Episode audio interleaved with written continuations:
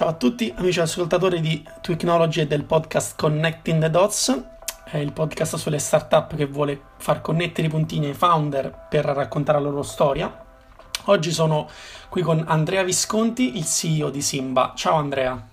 Ciao, ciao, ciao a tutti. Allora, eh, io e te ci siamo conosciuti praticamente su Twitter, giusto? Quindi cerchiamo di riconnettere intanto la, la storia mia e tua, perché come, come abbiamo fatto a conoscerci, esatto. Perché tu avevi questa idea, Simba, che a me cioè, è molto interessante, sarebbe veramente un game changer per, per, le, per l'economia italiana, soprattutto per, le, per la tecnologia nell'economia italiana. Puoi un attimo spiegarci in due minuti come, cos'è Simba per chi non lo conoscesse?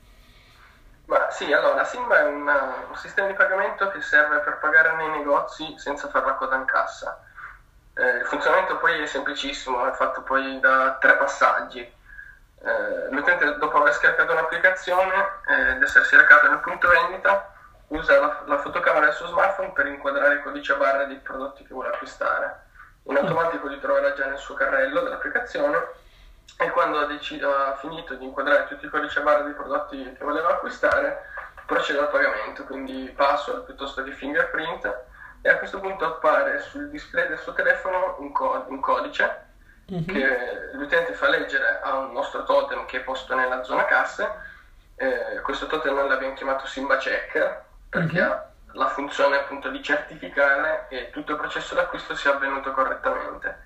Quindi mm-hmm. eh, l'utente stia pagando effettivamente i prodotti che vuole portarsi via che li stia pagando al negozio giusto e quindi poi scarica il magazzino del punto vendita, trasferisce il denaro e come ultimo step, come fase conclusiva, eh, stampa lo scontrino. In questo modo poi l'utente è libero di uscire dal punto vendita portandosi a casa tutto ciò che, che ha appena acquistato. Quindi... quindi in realtà è, è, un po' più difficile, da, è un po' più facile a farsi che non a dirsi, nel senso che poi per l'utente i passaggi sono veramente semplicissimi, semplicemente devi inquadrare il codice barra dei prodotti che vuole acquistare e poi vai via. E premere un bottone e passare in una corsia preferenziale un po' come si fa in autostrada quando si ha il telepass. Sì, in una corsia preferenziale dove non ci si ferma nemmeno, si, si fa leggere solo un codice, si stampa uno scontrino e si esce. Allora, ehm, diciamo che mh, anche tu come, come, come, un paio di, di, di founder che ho già, già intervistato eh, ha più storie da raccontare oggi rispetto a ieri, nel senso che comunque oggi voi siete in H-Farm, eh, mi pare che tra qualche giorno avete il demo day, se non sbaglio, se ne avete già avuto. L'abbiamo avuto giovedì scorso. Ok, perfetto. E, ehm, quindi diciamo che adesso c'è molto di, molto di cui parlare, quindi direi di cercare di, di fare, eh, di partire dal presente e passare, diciamo, andare a ritroso che comunque allora, oggi è il eh, 16 eh, febbraio 2000, 2016 eh, nel 2015 voi avevate, avevate, siamo andati a Shark Tank a, a, diciamo a, mm, a parlare della vostra, della vostra eh, creazione e cercare investitori poi mi dirai se poi avete preso questo finanziamento o meno e poi l'anno scorso, l'anno prima ancora, l'anno appunto in cui ci siamo incontrati, voi eravate agli inizi, stavate sviluppando il progetto, avevate già preso qualche mio pare accordo, una cosa del genere e, ehm, e quindi insomma ecco, ehm, cerca di farmi capire, cerca di farci capire appunto come è andata, come, come secondo te è stato possibile che sia arrivato al momento in cui sei adesso. Cioè, secondo te cosa, cosa, cosa ha influito? Quali sono stati i puntini che si sono uniti per arrivare a questo punto? Eh, se, se tutti fanno la stessa cosa, ah, difficile, e certo è difficile, eh, mica... No, vabbè, perché come in tutte le cose nella vita poi sono, sono davvero tanti i puntini che si devono unire. Per... Sì, sì, no, cerca di fare una specie di, cerca di prendere quelli mh, più, diciamo, più importanti, ecco. Se devo andare a ritroso, diciamo che l'ultima, l'ultima cosa, l'ultimo puntino importante che abbiamo unito è stato quello con il Farm e con il Business Angel con cui abbiamo appena chiuso un investimento. Mm-hmm. Questo, anche questo è successo dopo quattro mesi di accelerazione in H-Farm, mm-hmm. quindi eh, il nostro percorso in H-Farm è iniziato in maniera quasi casuale eh, come appunto eh, si uniscono i puntini qui dopo, no? Perché, mm-hmm. Sì, ecco questo. Noi abbiamo, non abbiamo fatto l'application H-Farm perché non, non sapevamo bene quanto potesse essere utile mm, un par del genere, un percorso del genere, ma abbiamo fatto l'application al premio Marzotto, eh, grazie mm-hmm. al quale, finendo, arrivando tra i finalisti, tra i 21-22 finalisti, eh, abbiamo vinto la, la, possibilità di un percorso di accelerazione in H-Farm. E a questo punto abbiamo deciso, dopo esserci confrontati con H-Farm, abbiamo deciso che poteva essere il partner giusto per portare avanti il nostro progetto dopo mm-hmm. tutto quello che avevamo fatto negli anni prima. Quindi abbiamo eh, deciso, io ne ho parlato con mia moglie tanto per incominciare, perché questa cosa, questa cosa mi ha tenuto lontano da casa per quattro mesi, Mm-mm. in cui ovviamente tornavo il weekend, però io e il mio socio ci facevamo, partivamo su lunedì mattina, facevamo quasi 5 ore di macchina e tornavamo giù a volte il giovedì sera, a volte il venerdì a pranzo. Mm-hmm. E, e quindi chiaramente come prima cosa ne ho parlato con mia moglie, Mm-mm. anche perché tra l'altro era, il percorso è iniziato eh, due giorni dopo che mi è nato il secondo figlio, quindi ecco. era sicuramente una situazione un po' delicata. un attimo, eh. un attimo aspetta.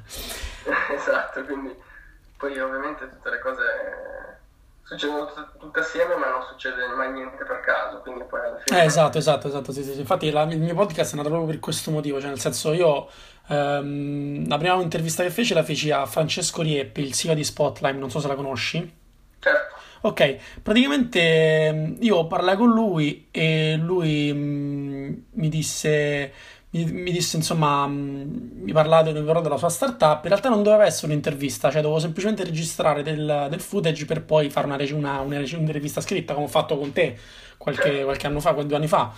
Poi in realtà però è, è, venuto fuori il fatto che lui si è messo a, a, a, connettere questi puntini nella sua storia e allora a me è venuto in mente, dico, mannaggia, ma vedi che è sempre la stessa cosa, cioè Steve Jobs lo diceva, cioè io diceva sempre è possibile guardare, è possibile connettere i puntini soltanto nel futuro guardando al passato e mai nel presente guardando il futuro.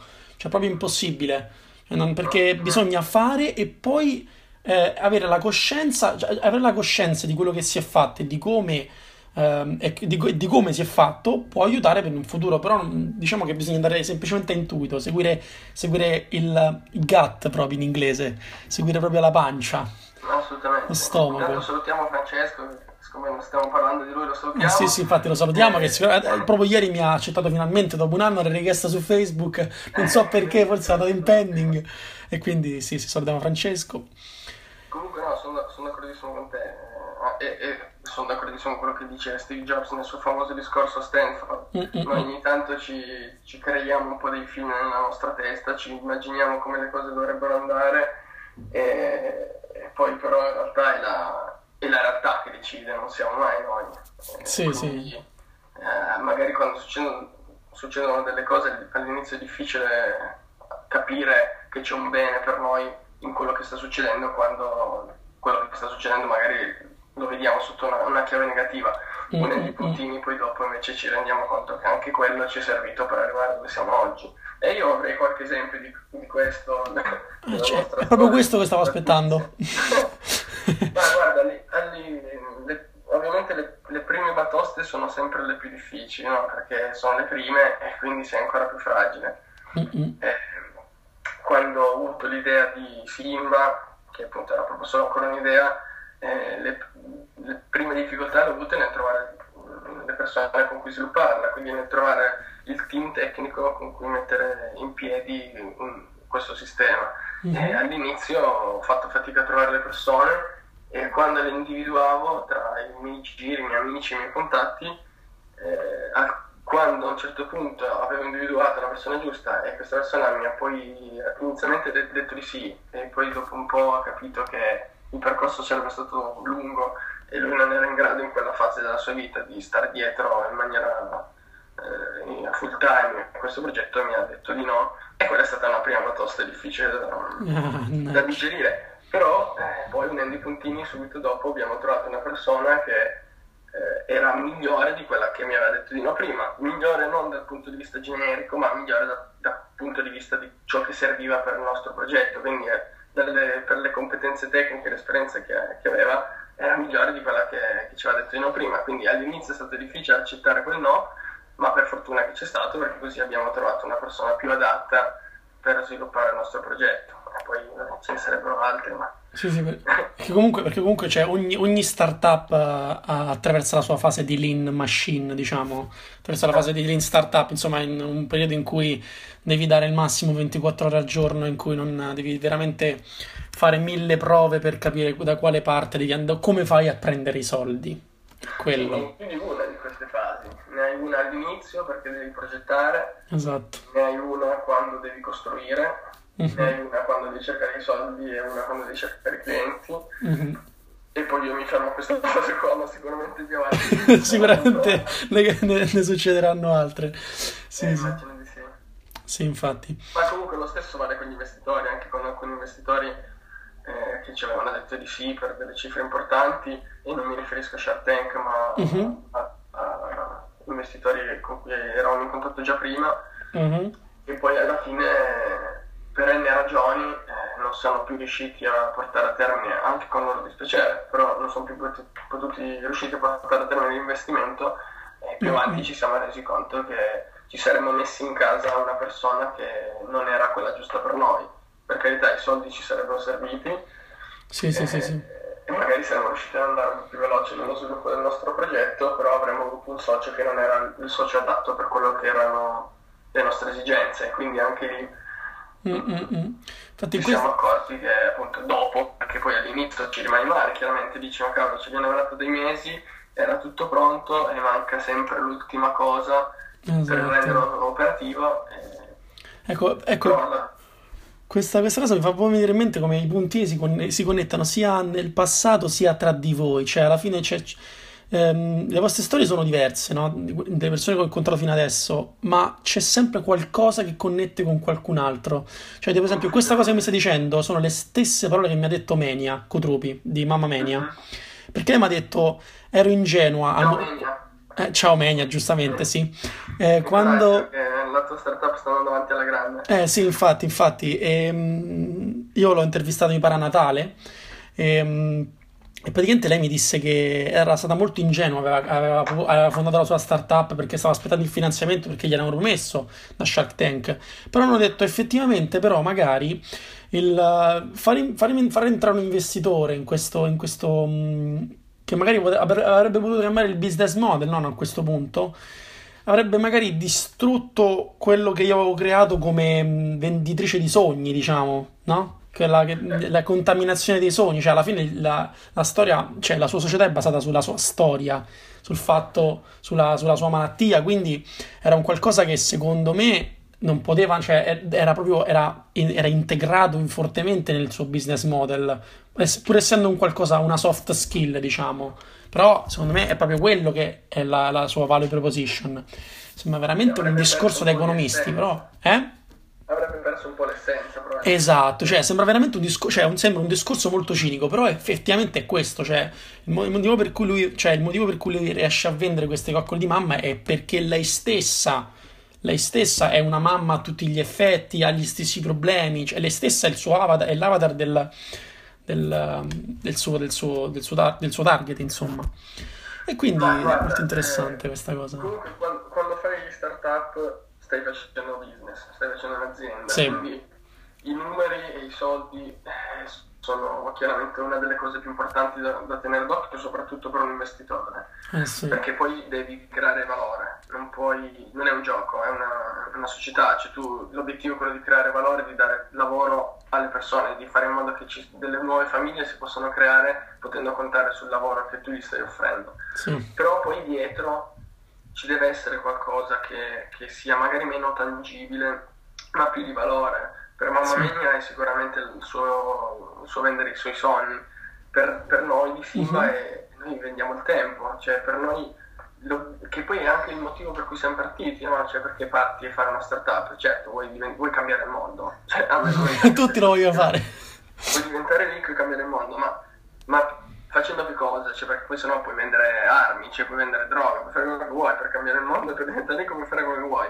Mm-hmm. Noi ci tenevamo invece proprio che le persone potessero avere più tempo per fare ciò che amano e quindi siccome il tempo è una risorsa che non si può allungare, non si può creare del tempo, si può solo usare meglio quello che abbiamo. E allora eh, noi siamo partiti da quello e abbiamo detto ok, cerchiamo di ottimizzare il tempo che abbiamo e di non sprecarlo in una roba noiosa e meccanica come quella di fare la coda alla cassa. E, sì, esatto. no? e quindi abbiamo pensato, poi unendo anche quello che il mondo dell'e-commerce ci ha insegnato, no? quindi esatto. tutta una serie di sistemi di, eh, per automatizzare quello che eh, è, è, un'operazione che si può facilmente automatizzare, come quella della cassiera. Adesso sperando che i sindacati, la CGL, la CGL sperando che la Camusso non, non vi quereli. Esatto, no, però eh, anche lì noi non vogliamo togliere il lavoro alle cassiere, ma ci mancherebbe. Noi vogliamo che le cassiere, essendo le persone, siano meno. possono fare la differenza,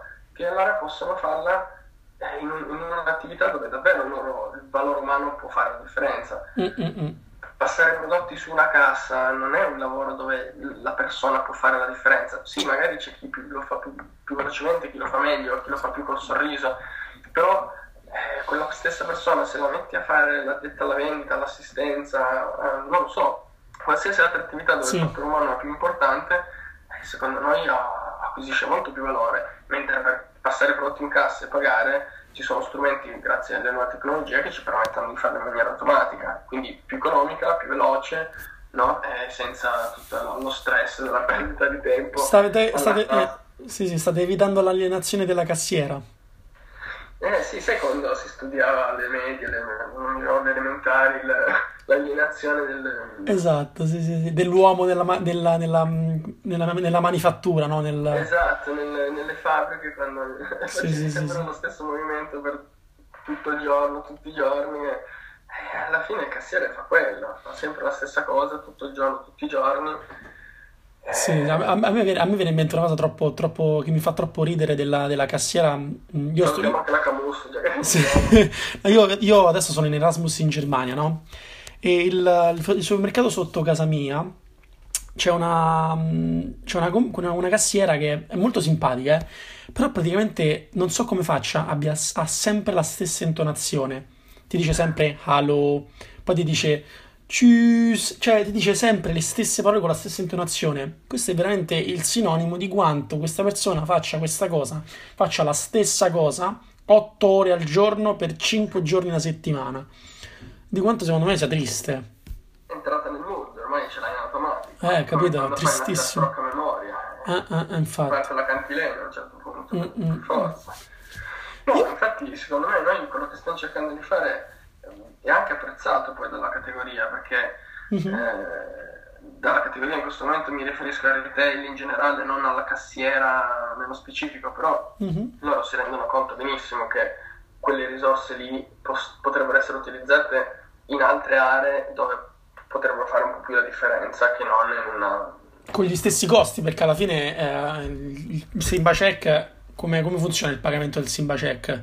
È una fee oppure è un abbonamento? Insomma, Comunque... Noi abbiamo due modelli. Abbiamo due modelli, in realtà siamo partiti con un modello solo, uh-huh. che era quello di una commissione percentuale sul valore dello scontrino. Uh-huh. E questa commissione diminuiva all'aumentare dei volumi venduti. Quindi okay. un grosso negozio, un grosso retailer che ha tanti punti vendita e ha dei grossi volumi di vendita tramite SIM avrebbe pagato una commissione più bassa rispetto a un negozietto più piccolo. Sì, sì.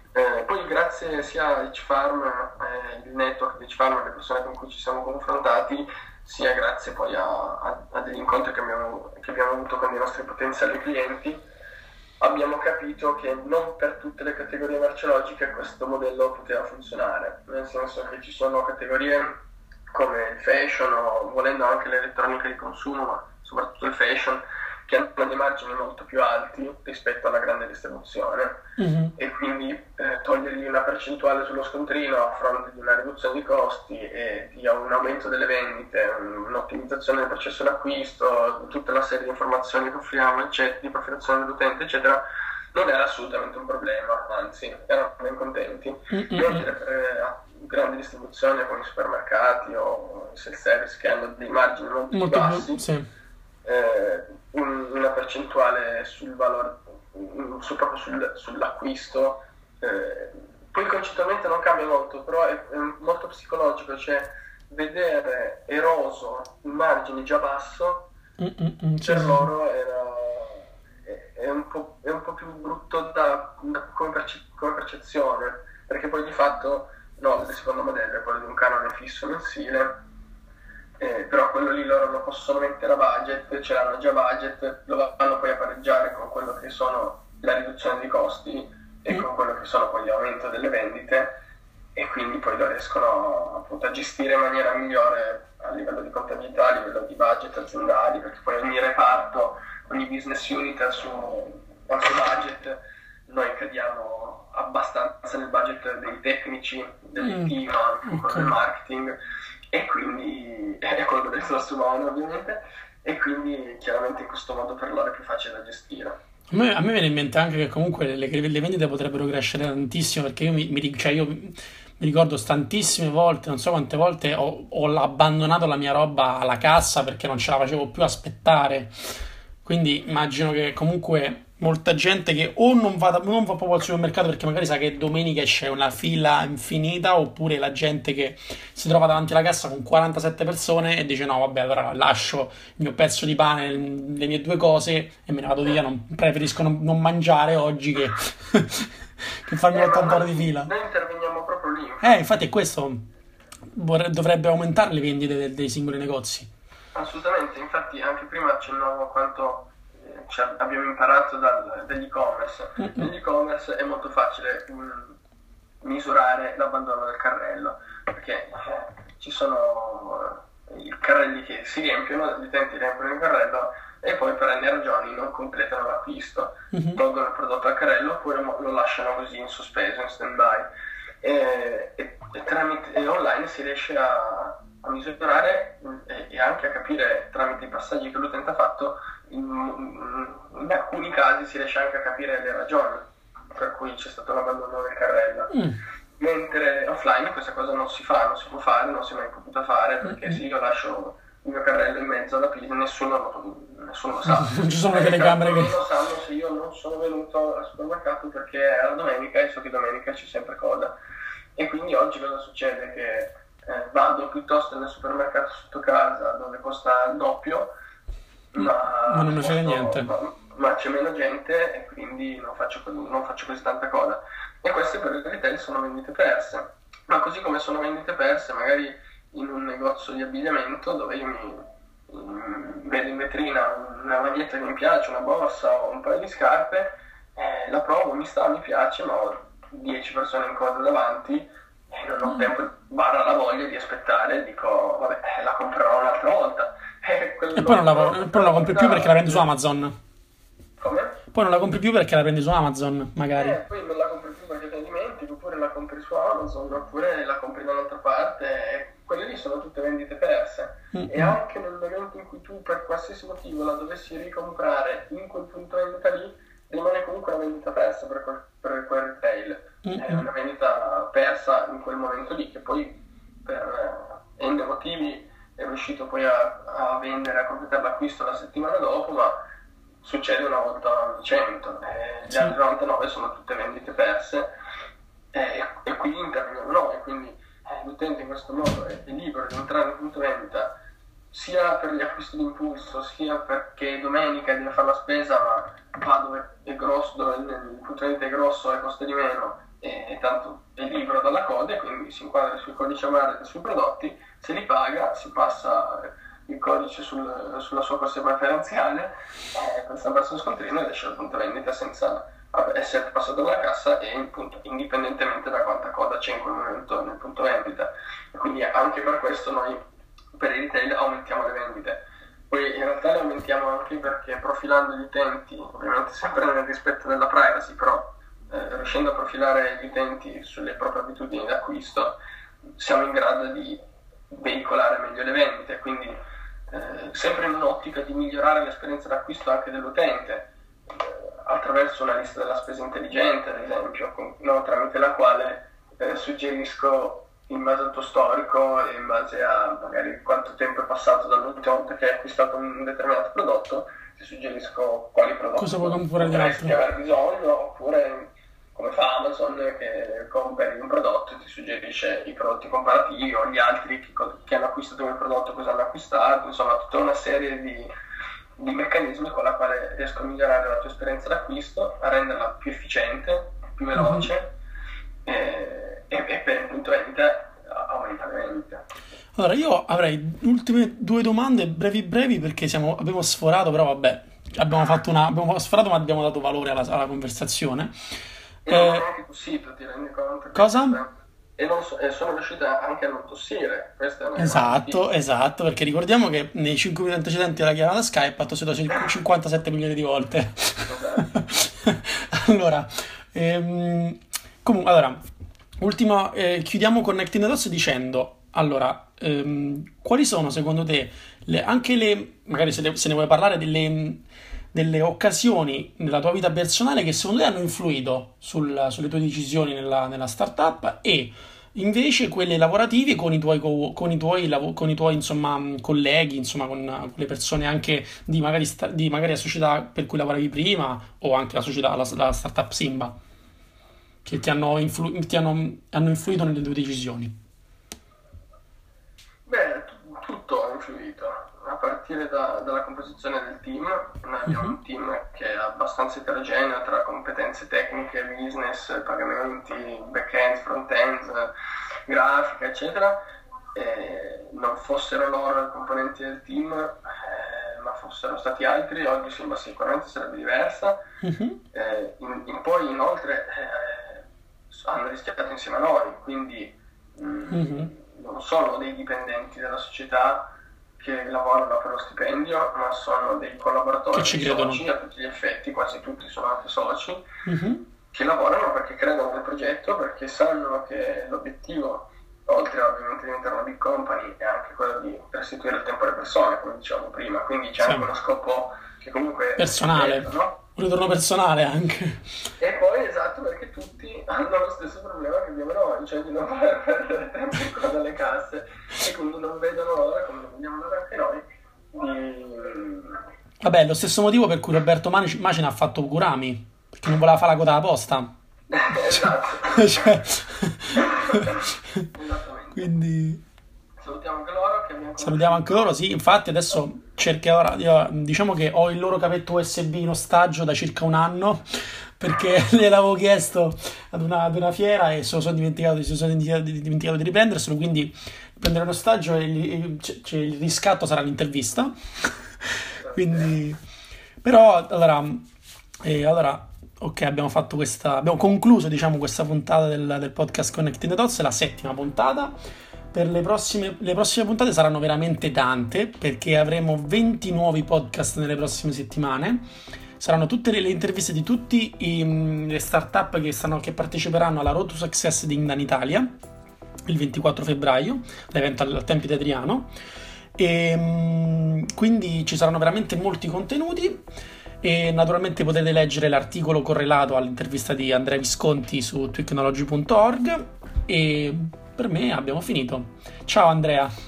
Ciao e mi raccomando seguite Technology. Eh, seguite anche Simba nei prossimi sviluppi. Eh sì. ciao ciao.